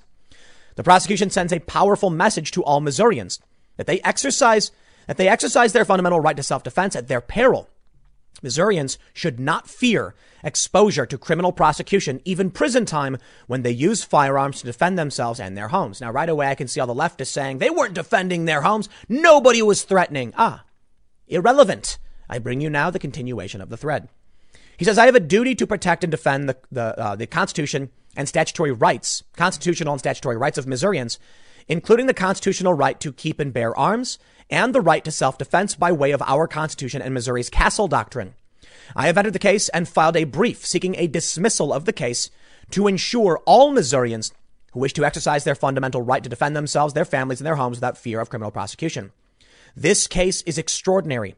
Based on widely reported facts, this prosecution targets conduct explicitly protected by both the Missouri Constitution and statutes setting forth the Castle Doctrine of self-defense. In other words, this is not just a case of the government retaliating against a citizen for exercising a right, which is bad enough. It's also a case where the local prosecutor believes that exercising that right is itself a crime. My point, okay, is that when the protesters in New York or Chaz or anywhere else claim defund the police, they don't want to do that. They will wield the power of the state as they see fit. This is the problem of authoritarianism rising on the left. There's no, there's no fascist movement here. It doesn't exist. These people are insane. They want to get rid of the police and then use the police to, in, to, to uh, enforce things the way they want them. Morality policing. That's the big issue at play. The political prosecution is not based in law. And as long as it continues, it will send a public message to all Missourians. If you dare to exercise the fundamental right to keep and bear arms in defense of your family and home, you may be prosecuted and sent to prison. Now, here's where it gets interesting. He says, the right to keep and bear arms in self-defense in one per, uh, of one per, uh, of one's person and home receives the Missouri Constitution's highest level of protection. Self-defense is the core lawful purpose and central component of the right to keep and bear arms in both 2A and Missouri Constitution. See Heller decision. This core lawful purpose includes the right of law abiding responsible citizens to use arms in defense of hearth and home. The right to keep and bear arms is a fundamental right that is necessary to our system of ordered liberty. See McDonald. He cites Heller and McDonald. He goes on to say the founders viewed the right to keep and bear arms in self-defense as a natural right that was inalienable this recognition predated the adoption of the U.S. Constitution and had deep roots in English concepts of liberty forged in the Glorious Revolution of 1689. Thus, under principles of English law that the founders viewed as fundamental, the right to keep and bear arms was a recognition of the natural right of defense of one's person or house as part of the law or self-preservation and central to 2A. The founders knew the right to keep and bear arms, not the government, is the citizen's first line of defense against physical attack. Thus, the right received its greatest emphasis during times when government could not be trusted to protect citizens' personal security. The landmark Heller decision mentions its importance for anti-slavery advocates and post-Civil War firearms for self-defense was often the only way black citizens could protect themselves from mob violence. If anything, The, this right is even more deeply rooted in Missouri's unique history and tradition. The right was explicitly in Missouri's first constitution of 1820, stating the quote, the right to bear arms in defense of themselves and of the state cannot be questioned. They've even expanded this language over the years, including in 2014, when the overwhelming majority of Missouri voters, including the, uh, included the language home, person, family, and property subject to strict scrutiny. It goes on. The state of Missouri shall be obligated to uphold these rights and shall, under no circumstances, decline to protect against their infringement. By enacting the Castle Doctrine of Self Defense, Missouri statutes explicitly authorize the use of firearms to defend one's person, family, home, and property from threatening and violent intruders. Missouri has adopted one of the strongest versions of the Castle Doctrine in the country. The doctrine is, this doctrine is not merely a creature of statute, but deeply rooted in the constitutional right to keep and bear arms. Section 563031 specifically authorizes Missouri citizens and homeowners to protect themselves from illegal invasions and intrusions on, uh, into their home and private property. It establishes three principles. One, Missourians may defend themselves and others using physical force, including firearms, to deter imminent use of unlawful force by another person. Two, they may use deadly force against a person who has unlawfully entered or attempts to enter private property owned by another and threatens to use unlawful force against another. Missouri, Missourians have no duty to retreat from their own residence or property when threatened by an unlawful intruder. Very, very wordy, but the gist is this. As outlined by the Attorney General, citing several cases, landmark decisions, and the Constitution, the moment they entered private property, it would seem they could have been shot. That's, that's how strong Missouri's castle doctrine is. The fact that they stood their ground on their own property suggests they broke no laws. Which brings me to my main point. Okay. He goes on a lot more, uh, a lot further. There's, there's a lot more to this. He basically says it was a per- political persecution, ends by saying, on behalf of all Missourians who wish to exercise their right to keep and bear arms in self-defense of their persons, homes, families, and property, and as AG of this great state, I am seeking a, a dismissal of this politically motivated case at the earliest opportunity and thread. I highlight this to show you when they say defund the police, they don't really mean it. What they're saying is we want to weaken the forces that would stop us from committing crimes. But given the opportunity to oppress those that we ideologically oppose, we will take it wholeheartedly. 100%. I'd be willing to bet you can follow through on this. Many of the protesters in New York who supported defunding the police probably have posted on Twitter or Facebook that they support the felony charges. I have seen many leftist activists cheer for the felony charges, saying they're crazed gun nuts. Yet at the same time claim the police are overbearing and these, these overbearing prosecutions must stop. Yes. And there you can see the true hypocrisy. I do not trust them for a minute when they say they want police reform. I actually would like police reform, but not in the way they're doing it. They're causing problems. Crime is, spy- is skyrocketing and their allies are seeking to persecute and prosecute people they oppose. I'll leave it there. Next segment's coming up at 4 p.m. over at timcast.net, and I will see you all then. Boy, I long for the good old days when Officer Friendly would walk up to that hot dog stand and say, One foot long dog, please. Hold the mustard, maybe a little bit of relish, slap some onions on top. And the guy would say, No charge for you, Officer Friendly. We appreciate you, the work you do in the community, keeping us safe. Gone are the days where we have such a trope. Today we have Starbucks employee spitting cops drink. He gets arrested for it. We also have this story dozens of federal officers in Portland are doxxed amid riots. My favorite part about the federal officers being doxxed is that they keep saying they're unidentified officers. Well, congratulations, you've identified them and you've gone above and beyond just learning their name or badge number. Yeah, we're not in this world anymore where people like cops. Big cities have become, I don't know, unmanageable. I mean, I don't know if it's just something we have in, in, in U.S. culture, why it is this way, but I think it has something to do with population density. It's not completely true because there are other big cities around the world like Tokyo that don't have the same problems we do. But I think when you have cops that are, you know, impersonal, you don't know them, you're less likely to engage with them as if they're officer friendly. And, and to, to be honest, most of the interactions we have with cops is like what, getting a ticket for something? Yeah, for real. Like, when was the last time you talked to a cop? For me, it was when someone tried to break into my house. All right. I haven't got a speeding ticket or anything in a really, really long time, but I'm sure most people will get pulled over for something. It's not a pleasant interaction. Thus, Well, gone are those days. Now you have nationwide protests, worsening sentiment, demoralization across the board, and it comes from stories like this. Now listen, when it comes to federal agents and doxing, you go too far, depending on the doxing. You want to release the name of someone because, or the like badge number. Well, uh, cops should be identified. You got to wear your badge so we can say, hey, it was officer. This is the officer. We need accountability. These are people we're entrusting with the law. Why are you going to spit in someone's drink, dude? And he may have done it more than once. Yeah, gone are the days, huh? North Jersey reports Starbucks employee spits in a drink. An employee at a Park Ridge Starbucks was charged with spitting in the drinks of police officers, authorities said.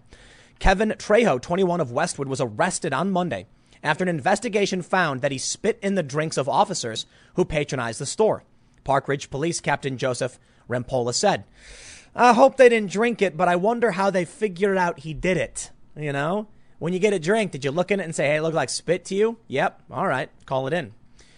I hope someone didn't just drink it. Oh, man. Under the current COVID threat, it is extremely disturbing to think that someone would intentionally spit in your drink, Rempola said. It was not known how many times Trejo allegedly spit in the drinks or to how many officers. A Starbucks spokesperson called Trejo's actions reprehensible and said that he is no longer employed at the company. We will continue to support Park Ridge Police in their investigation and have a deep respect for the Park Ridge Police Department and the officers who helped keep our partners and communities safe, the spokesperson told North Jersey. The Park Ridge location of the popular uh, coffee chain has historically had an amicable relationship with local police, Rempola said, hosting multiple coffee with a cop events. We believe this was an isolated act, but it does not remove the shock and disgust that our officers feel. Trejo's charges include subjecting a law enforcement officer to bodily fluid. Oh, that's a law? Oh man, yeah, I know. It probably happens a lot. I, I gotta say, man, to all the cops out there, I don't know how you do it. For real. I remember when I was younger, I was talking, my, my dad was talking to me about it because he was a firefighter. And he said, look, man, they got a crummy job. You, you, you imagine that these cops are, are you know, you know, what, what what's the guy's, um, forgetting the guy's name, um, Jack McClane from like, is that his name? McClane from, uh, uh, Die Hard and he like tapes the gun to his back and he's like yippee ki yay and he's fighting terrorists when actually you're like we got a call of some homeless dude who pulled his pants down and taking a dump in the middle of the road and you're like ugh or you're pulling people over and like giving them minor fines it's not seemingly the most glorious job, but it is an important one. Okay, maybe I'm being a little too pessimistic on the job of being an officer. There have been many officers who probably got a fuzzy feeling inside when they've actually saved me. I, I told the story before some dude was trying to mug me in Chicago, and these cops like like materialized out of nowhere. I kid you not. We were walk- crossing the street. This guy's like threatening me, and, and, you know he's doing this veiled mugging. Come on, man, I don't want to hurt you. Just give me what you got. I was broke, and then all of a sudden, before I realized, I was like, I was calm about it. I was like, get out of here, dude. But then all of a sudden, a bunch of cops just like come out of the woodwork, man. Grabbed the guy, slammed him, screaming in his face, "Not in my town!" I kid you not. It was a crazy moment. So I've actually had cops, you know, I'm sure those are the moments that it's it's all about when you actually get to be the hero, actually helping or saving someone and stopping the bad guy. But to be fair, I think you got we, look at this. He's been charged with subjecting an officer to bodily fluid. Why did they have to make that law? Oh man. Purposefully tampering with a law enforcement officer's drink and creating a hazardous environment.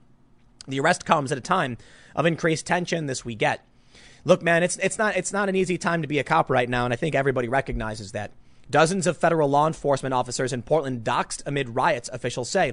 About 38 officers have had personal information put online. When, when these officers emerged from their minivan, everyone said, look, look, they're unidentified. They were wearing masks and they had police patches and like DHS, like CBP or whatever. Everyone said they were unidentified.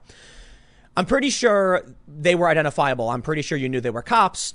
It is troubling. I'll, admit, though, I think our cops got to have badge numbers. You know, you, you, you should be able to, to identify them. One of the arguments put forward was that they cover their faces because the activists will dox them. Sound familiar? Yeah, isn't it the premise of the new HBO show Watchmen? Well, not new now, but newish. That the cops started wearing masks so that no one could identify them because they were being, you know, doxxed and they're, you know, personally harassed. We can't have that, man. If the far left is going to dox people so that people can commit crimes against them, I mean, I don't know to tell you. Like, go after the people who break the law. If releasing public information is, is, is incitement, call it incitement and go after them for it. But I don't like the idea that cops are going to be, you know, masked or whatever. I certainly don't like doxing. Dozens of federal law enforcement officers in Portland have had their personal information posted online by individuals who have also encouraged protesters to go to the officers' homes. Incitement. That's incitement, right? FPS Deputy Director Richard Cline said at a press conference that approximately 38 law, law enforcement officers had been doxxed as he explained why officers had na- uh, name badges removed. We are going to convert their name tags to their badge number as about 38 of our officers that are out there have been doxxed and their personal information has been put online. DHS had previously said that violent anarchists in the area have on multiple occasions released personal information to the public of those officers in Portland. But Cline gave an indication of how widespread the practice is. Federal law enforcement, including FPS and Customs and Border Protection, have been in Portland since the beginning of the month in response to unrest that has gripped the city for more than 50 days. While DHS says agents are in place to defend monuments and federal property, such as the Hatfield Courthouse, activists and mainly Democratic lawmakers have accused DHS of using heavy handedness, escalating violence, and using unidentified officers to make arrests. But DHS officials said that officers are identified as both law enforcement and members of the specific agency they represent. But name tags were not displayed due to the ongoing risk of doxing, they say. Not that it matters a whole lot, but I believe I was incorrect I read the patch wrong. I looked it up. I assumed the guy had his name on his patch. It actually said BORTAC, which is border. Uh, it's like the border guards elite, you know, group or whatever from CBP. That's another thing that's absolutely. Uh, that's another thing that's absolutely disgusting. He said. So they're not only jeopardizing the lives of the agents, they're also jeopardizing the lives of their families, and they're putting out their home information, and they're suggesting that suggesting that individuals go to their homes. Okay, yes, this is what they do. The New York Times is going to dox Tucker Carlson. I say dox in a loose sense. They were going to publish where his house was. It's listen. If I tell you the name of someone's town, you can easily find their home. That's the game. They're hoping that someone else will be crazy enough to go and, and, and harm you. That's what they're doing. And they'll and they'll do it more. We saw what they did in Seattle, right? They went to Mayor Jenny Durkan's house. How long until they go to these officers' houses? Because that's why they are doxing them. So, yes, as acting commissioner, I have authorized and supported removing their names from their uniforms. A DHS report published in June warned the personal information of officers and other law enforcement personnel was being posted on social media amid the ongoing protests and warned of the danger it may cause to law enforcement. While doxing does not in and of itself constitute a threat to law enforcement and their families, Doxing might result in a downstream threat of violence by violent opportunists or domestic violent extremists, or otherwise prevent DHS personnel or law enforcement partners from executing their lawful mission. It said that, it, that police in Kentucky, as well as DC, Atlanta, Boston, and New York, had been doxxed. That's the name of the game. The chilling effect, the terror. They want you to fear. They want you to say, I'm not going to get involved. Man, there have been stories about uh, the McCloskeys, for instance, right? You know the, the, the armed couple in St. Louis, the protesters showed up. Well, uh, call them whatever you want. The group of people that broke onto their private property. After this incident, McCloskeys could not get private security from many companies. They eventually did find a company, but many companies were like, no way. We are not going to be involved in this. That's what they want to happen. They want these law enforcement officers to say, please don't assign me to this. I don't want to be doxxed. They're trying to make it personal. They're trying, excuse me, trying to make it political so they can hurt people, hoping that people will be scared. They don't necessarily need someone to actually get hurt. The fear is more powerful than the pain itself. I read that once. Not sure how true it is, but I was reading that when it comes to torture, the anticipation of pain was more powerful than the pain itself because pain is fleeting. But anticipating some kind of attack is terrifying. You know, these cops might be sitting at home wondering, when it will come for them. And that's the chilling effect. So, look, whether it's someone spitting in your drink or releasing your name, not a good time to be a law enforcement officer right now. So, I'll tell you what, man. I was recently over at the local police department for some personal, you know, private security reasons. And I just made sure to tell him, man, look, I live in a small town. These are not the jackbooted city cops that you want to complain about, stormtrooper, feds, whatever. These local cops are getting attacked the same as every other cop because they're all lumped in together. Nah, it was a couple dudes hanging out, doing administrative work. And I said, I just want to let you know, man, I really appreciate everything you guys are doing.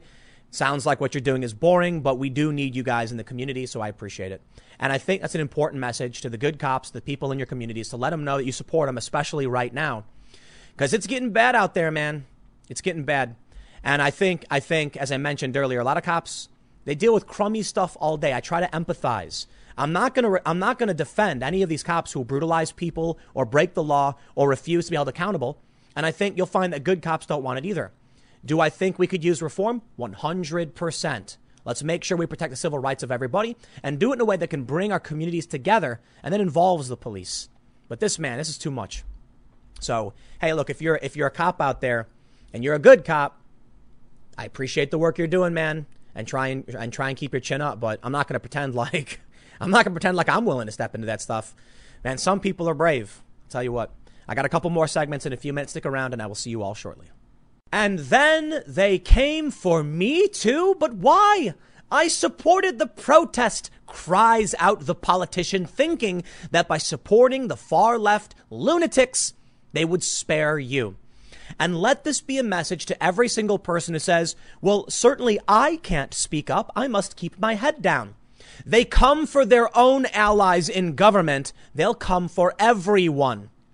Seattle City Council president addresses protests targeting council members' houses. Why, yes. You see, in Seattle, the protesters actually showed up to the houses of Seattle council members, even though they all agreed to defund the police. Giving them what they want doesn't matter. They'll come anyway, and they'll graffiti up your house, and they'll blame you no matter what you do. The far left right now they have no cohesive plan. They are a chaotic and destructive force that seeks only to destroy the bonds of our functioning society, though it's become quite dysfunctional, partly because of these people that function much like fire, spreading from agency to agency and destroying our, our, our system, our civilization, our society. It's not just in Seattle. Oakland Mayor Libby Schaaf's home covered in defund the police graffiti. They will come for you. And there is nothing you can do to stop it if you support them. Now, of course, if you are like a sane, rational human being, you can do the obvious. Call the police. Fund the police and say, Officer, yes, I. There's a bunch of protesters that are seeking to damage my home. Please remove them. And guess what the cops are going to say? You got it, buddy. And they're going to show up with shields or whatever, and they're going to be like, move, move. I'll tell you what.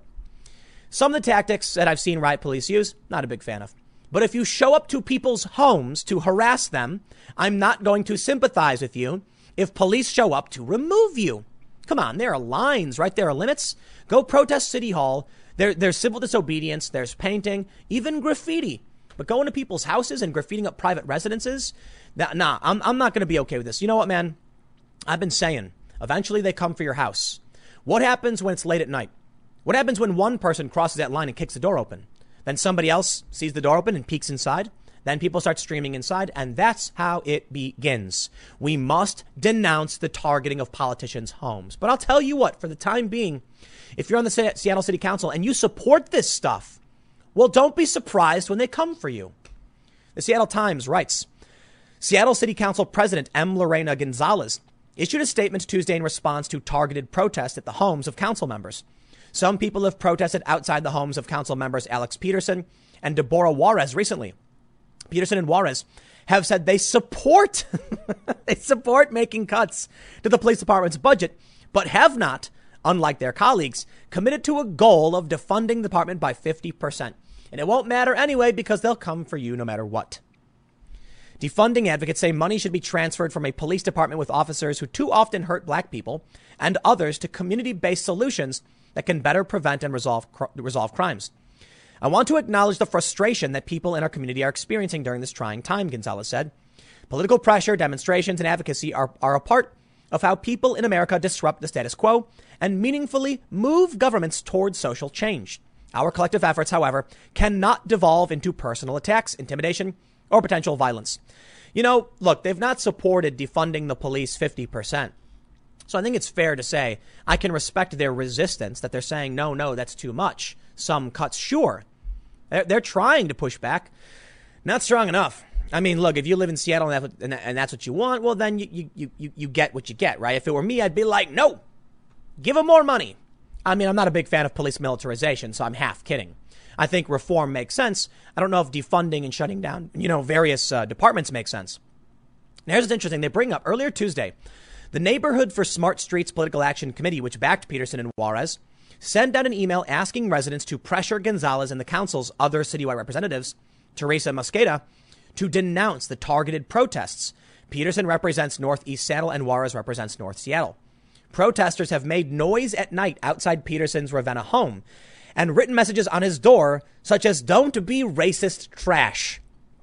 In pen and on post it notes, according to the PAC, they have left literature about defunding the police on Juarez's Lake City doorstep and marched past the PAC. Juarez didn't immediately comment Tuesday. Pedersen sees common ground to dramatically reimagine policing. And there it is, bending over backwards, giving them whatever they want. Congratulations. But sure enough, they'll come back later and say, now abolish the police entirely. And you'll be like, well, I believe in stripping them down to a skeleton crew, but abolish them entirely. Then they'll march in front of your house and you'll say, okay, we must find common ground and abolish the police. I bring you now to the, the PAC's emailer, Neighborhoods for Smart Streets Call to Action. Over the last three weeks, protesters have visited the personal residences of three public officials Jenny Durkan, Alex Pedersen, and Debora Juarez. Led by Councilwoman uh, uh, Kshama Sawant, protesters vandalized the gate at Mayor Durkan's home with graffiti. On July 16th from 9 p.m. to midnight, they yelled into a bullhorn, bullhorn at Pedersen's home and spray painted the street outside his home. On the morning of July 20th, they returned, trespassed, and vandalized Councilman Pedersen's house with insults and profanity. His door was tagged with the words like, don't be racist trash, hope your children are raised better, and get the F out. Oh, wow, what a dramatic escalation. Don't be racist. Your children are trash. Get out. Okay, okay, calm down. Okay, well, we get it. Seattle, I'm sorry, man. You reap what you have sown. Mayor Jenny Durkan had every opportunity to shut down the Chaz, and now they got a council member who's actually protesting other council members. You know what, man? I'm just getting so sick and tired of it. It's very, very frustrating. But you know, it's affecting even the poor Mayor Libby in Oakland. You, you, you, you reap what you sow, man. If you support this stuff, don't be surprised when they show up to your house. Now, as for Mayor Libby Schaaf, let's see what her stance was. They say, Oakland Mayor Libby Schaaf's house was found vandalized early Tuesday morning with messages supportive of the defund the police movement, prompting an investigation by Oakland police detectives. They say photos shared to social media show slogans such as defund the police and cancel rent. Cancel rent! what? The, this, this, crosses the line because someone someone's house and property, said neighbor Alexandra Wright, 15, told KCBS Radio. It's not exactly okay. It's not okay. They're getting a comment from a 15 year old. Wait, did they get a comment from a 15 year old? I don't care. Wright's mother, okay, questioned the protesters, saying, I get that people are upset. I'm upset too. What's your goal? Justin Berton, a Schaaf spokesperson, said of the vandalism, an attack at the home of a publicly elected official does not advance democracy. Around 2 a.m., vandals shot projectiles at the mayor's home, set off fireworks, and graffitied her home with paint. Well, well, Right Wing Watch when they claimed that far leftists didn't actually target Cassandra Fairbanks' house in D.C. when they fired fireworks and uh, reportedly firearms, some kind of bullets. It was reported by Right Wing Watch that, well, I have not been able to corroborate that it actually happened, and some neighbor said she's full of it. What about this? Come on, they left graffiti this time. Yes, they're showing up to people's houses. So spare me your desperate attempts to propagandize to protect these people. They're lunatics. But I'll tell you what, man. You know, in the instance of Cassandra, she opposed them, so they challenged her. These are the people who seemingly support them.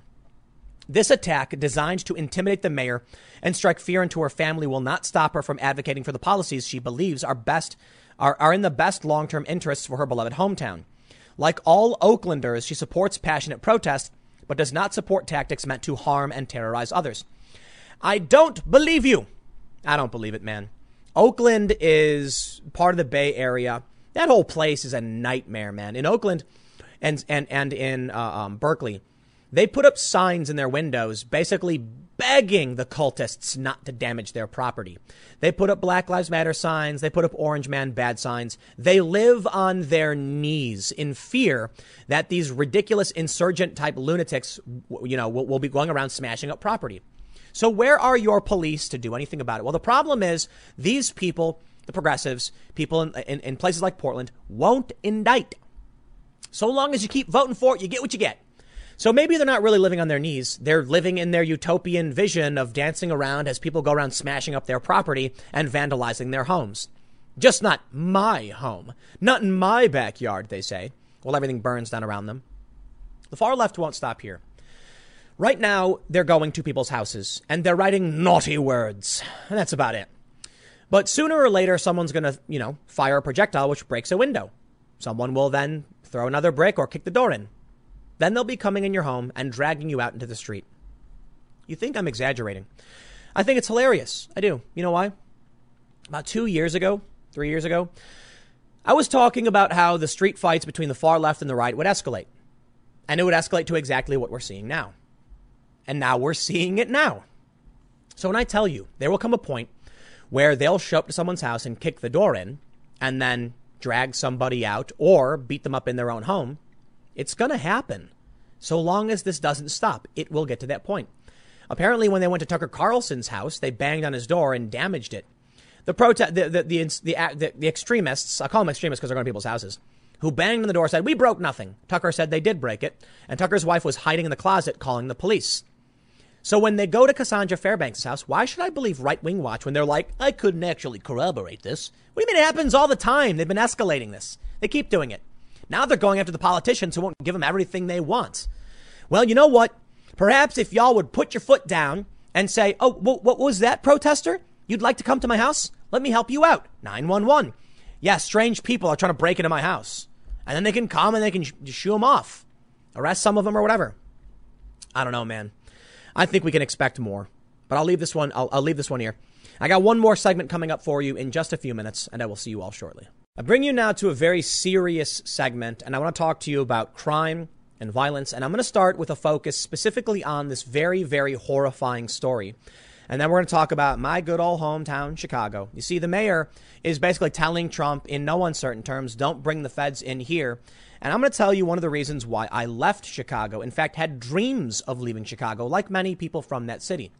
But the first thing I'm going to do is talk to you about the importance of the police, why we have law enforcement, there's a funny post that's going around talking about shopping carts. It says something like the shopping cart is the perfect example of why we need some kind of government because it takes you almost no time to return the shopping cart to the cart corral. You're rewarded, there, there's no reward for it. It's just the right thing to do, and it's not even that big of an inconvenience. Yet still, at supermarkets across the country, carts are littered everywhere. When given the choice, people will do these things and things will kind of just fall apart. Now, I know there's a lot of people who advocate for more smaller government, libertarian government, but I'm much more of a liberal, believing that we do need some kind of government. Take a look at the screen. Ohio police investigate photo of man kneeling on child's neck. Well, that's the headline. A Black Lives Matter supporter was kneeling on the neck, kneeling on the neck of a crying white toddler, baby, whatever you want to call it. I don't know how old the child was. We can call it baby, toddler. Some people will try and argue, but whatever, fine. Infant. This and, and it said you know BLM MF or uh, uh, they don't have the photo here. I, I can't show it. It's it's it's horrifying. BLM now MF. It said the Clark County Sheriff's Office in Ohio confirmed that an investigation into the photo is underway, but no arrests have been made. The photo is is is disgusting, to say the least. Like beyond disgusting. And this is why we have law enforcement. What would we do without the cops who have to deal with these kind of sickos every single day. In Chicago, I bring so so that's the just that story, okay? I wanted I really wanted to make sure I, I, I made the story known, but that's about all I can say on it. I hope they bring this man to justice. The bigger picture, in my opinion, is the importance of law enforcement and why I actually think maybe Chicago needs federal assistance. Trump has talked about sending in the feds to help clean up Chicago, and they've said no over and over again. Donald Trump will order FBI and DEA surge in Chicago and Albuquerque to tackle violence, as Mayor Lori Lightfoot says, under no circumstances will she allow Portland style crackdown. Operation Legend, they call it, as feds move through. Now, she said something like she wouldn't allow Donald. I wonder if they have the actual statement that she put up that she wouldn't allow Trump. Here you go. Under no circumstances will I allow Donald Trump's troops to come to Chicago and terrorize our residents. Far too many have suffered. Far too many have attended funerals and tried to start the process of healing entire communities. Following another senseless tragedy. When a person picks up a gun, we suffer as a city. This cannot be who we are. Okay. I do not believe the federal law enforcement in Portland are violating the rights of people. I'm sorry, I just don't. We can we can argue about the legalities, the line when they detained that guy for questioning, whether they should have had badges. I believe there is criticism to go around and, and you can say there's certain things they could do better. We can always do better. But if you're attacking the Portland courthouse, which is which is federal jurisdiction, starting fires and throwing commercial grade fireworks, they're going to enforce the law. You, if, if Antifa and the far left just left, nothing would happen. It would all be over. But now they keep showing up every night and it's getting bigger and it's getting worse. Now, as for Chicago, Chicago is facing a very violent surge in crime. And we need law enforcement to get a handle on things. When you sto- see stories like the Ohio police and this man kneeling on a child, the stories, headlines like that, I cross my fingers and hope that law enforcement can do the job they need to do. And I have to wonder who these guys are that actually jump into the fray. I wouldn't want to, I wouldn't, because I wouldn't want to do it. I would absolutely not want to do it. I can't imagine the things some of these guys, some of these officers, men and women, actually see when they deal with people like a guy who would kneel on a child's neck. Let me tell you some stories. When I was uh, 14, there was a fight not too far from my home. A bunch of high school kids were fighting. One dude got knocked down, and so he turned around and he pulled out a two by four. The other guy said, Hey, we agreed no weapons. And then he turns around and he picks up where he, he, he walks over to a big crowd of people. He apparently hid a gun under a car and then pulled the gun out. These are people who are like 15, 16 years old, maybe 17, I don't know. Not young, they're young teenagers, I guess. That was a regular old fight in my neighborhood in Chicago. Guy pulls out a handgun. Everyone screams. Someone, someone yells strap. I remember I was driving with uh, a friend. We got off the highway when all of a sudden, I have no idea why, a car passing us, a guy just points the gun straight out and fires at our vehicle and we duck. We're like, why? I remember hearing stories about a workplace in my neighborhood where a gang shootout happened. A guy just runs in, kicks the door open, goes around the wall, and gunshots, tur- leans out the door and starts firing randomly. That's Chicago. I remember a friend of mine telling me on the phone once, who lived only a couple, like a mile or two away on the south side, that he had seen a couple people dragging a corpse through his alley. It's been, it's been a long time since I've left Chicago. And I will tell you this now. If I was walking around my neighborhood and I saw this in the street, these guys in what looks like, I don't know what kind of, it's not urban camo, but they're wearing, you know, greenish camo. I guess it's, uh, you know, terrain camo. I don't know. Forest, rainforest. One, off, one officer is wearing all black. If I saw that, you know what I would think? Nothing. No, I, I'd go about my business. Now, sure, there's an argument about the, the escalation of authoritarianism. If you're fighting and throwing bricks at cops and they're trying to stop you, stop throwing bricks at cops. What are they doing? They're protecting a courthouse. They're not snatching up children and throwing them in a gulag or something. We can talk about authoritarianism. Where I grew up, if you saw some of the, if I saw some of these guys on street corners, they probably there's they wouldn't be wearing gas masks or anything. But if I saw National Guard, even I'd walk past and be like, "Yo, I I I, I, I why why why would I be upset?" Considering the escalation of violence, the murder, the killings, the things I've seen growing up, the, the, the goal of leaving the city. Now, this may be a little extreme, but the FBI and the DEA, if I heard the president was going to be sending in law enforcement to help stop the violence, I'd be like, whoa, cool. You know, you know, my worst experiences in Chicago, dirty cops. That's about it. So sure, there's a definite concern for me there. Another reason why I'd be like, cool. I left Chicago for several reasons and I never want to go back. That's a fact. When I was younger, people talked about leaving and going to other places, dreaming of being somewhere else, mostly California. A lot of young people were like, can't wait to get up and get out of here. I left as soon as I could. I think I moved out officially when I was like 21 or 22. And that's, so it's been about 12 years. And it's because of the violence being normalized. It's because of dirty cops. You betcha. They got dirty cops in Chicago, man. It's bad. Dirty politics, dirty government, dirty politicians and I don't want to be there. Mayor Lori Lightfoot, as far as I'm concerned, is politically motivated, and I'm disgusted by this. terrorize our residents. When I had cops plant weed in my car, who felt terrorized? I did. And even though I've experienced these things, I've talked about it, I'm not going to blame every single cop, which is why I would welcome a new agency to come in and clean things up, clean up the CPD. I'm not saying every single cop's dirty, but they've notoriously been running what they call black sites. Uh, they're, they're off the off record where they snatch people up and bring them and hold them.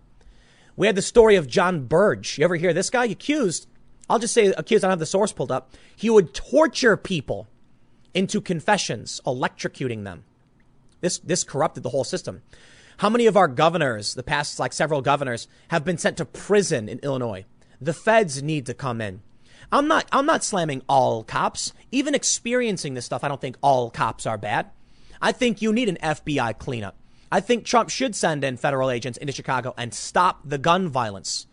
Now, maybe it could make things worse. I don't know. But if they're not getting the job done now, how dare you say that would terrorize our residents? I have family who live in Chicago, and I'd like to see them protected. And I don't think Chicago is a safe place to be. I think it's an awful place. New York's not perfect. They're, they, they got bad NYPD cops too. But I'll tell you what, man, NYPD, way better than CPD. I'm sorry, CPD, man. You got bad, you got, you got more than just some bad apples. You got some bad bushels. Not every cop, like I mentioned, I've been saved by cops in Chicago, saved me from a mugging. I mentioned about it in the past, in the previous segment. And that's why I recognize not all cops are bad. But when you've got widespread gun violence, they call this place Chiraq. It's facing its most violent weekend in like decades. Come on, man. You need to do something about this. If I, when I was, you know, when I was 20 or whatever, I would not think twice to seeing some, you know, federal CBP or whatever wearing camo coming out you know, armed, I'd be like, hey, what's going on? And they'd probably just be like, we're just here to keep everybody safe, you know, you know, keeping this under control. I'd be like, cool. And then I'd walk over and grab my burger and mind my own business.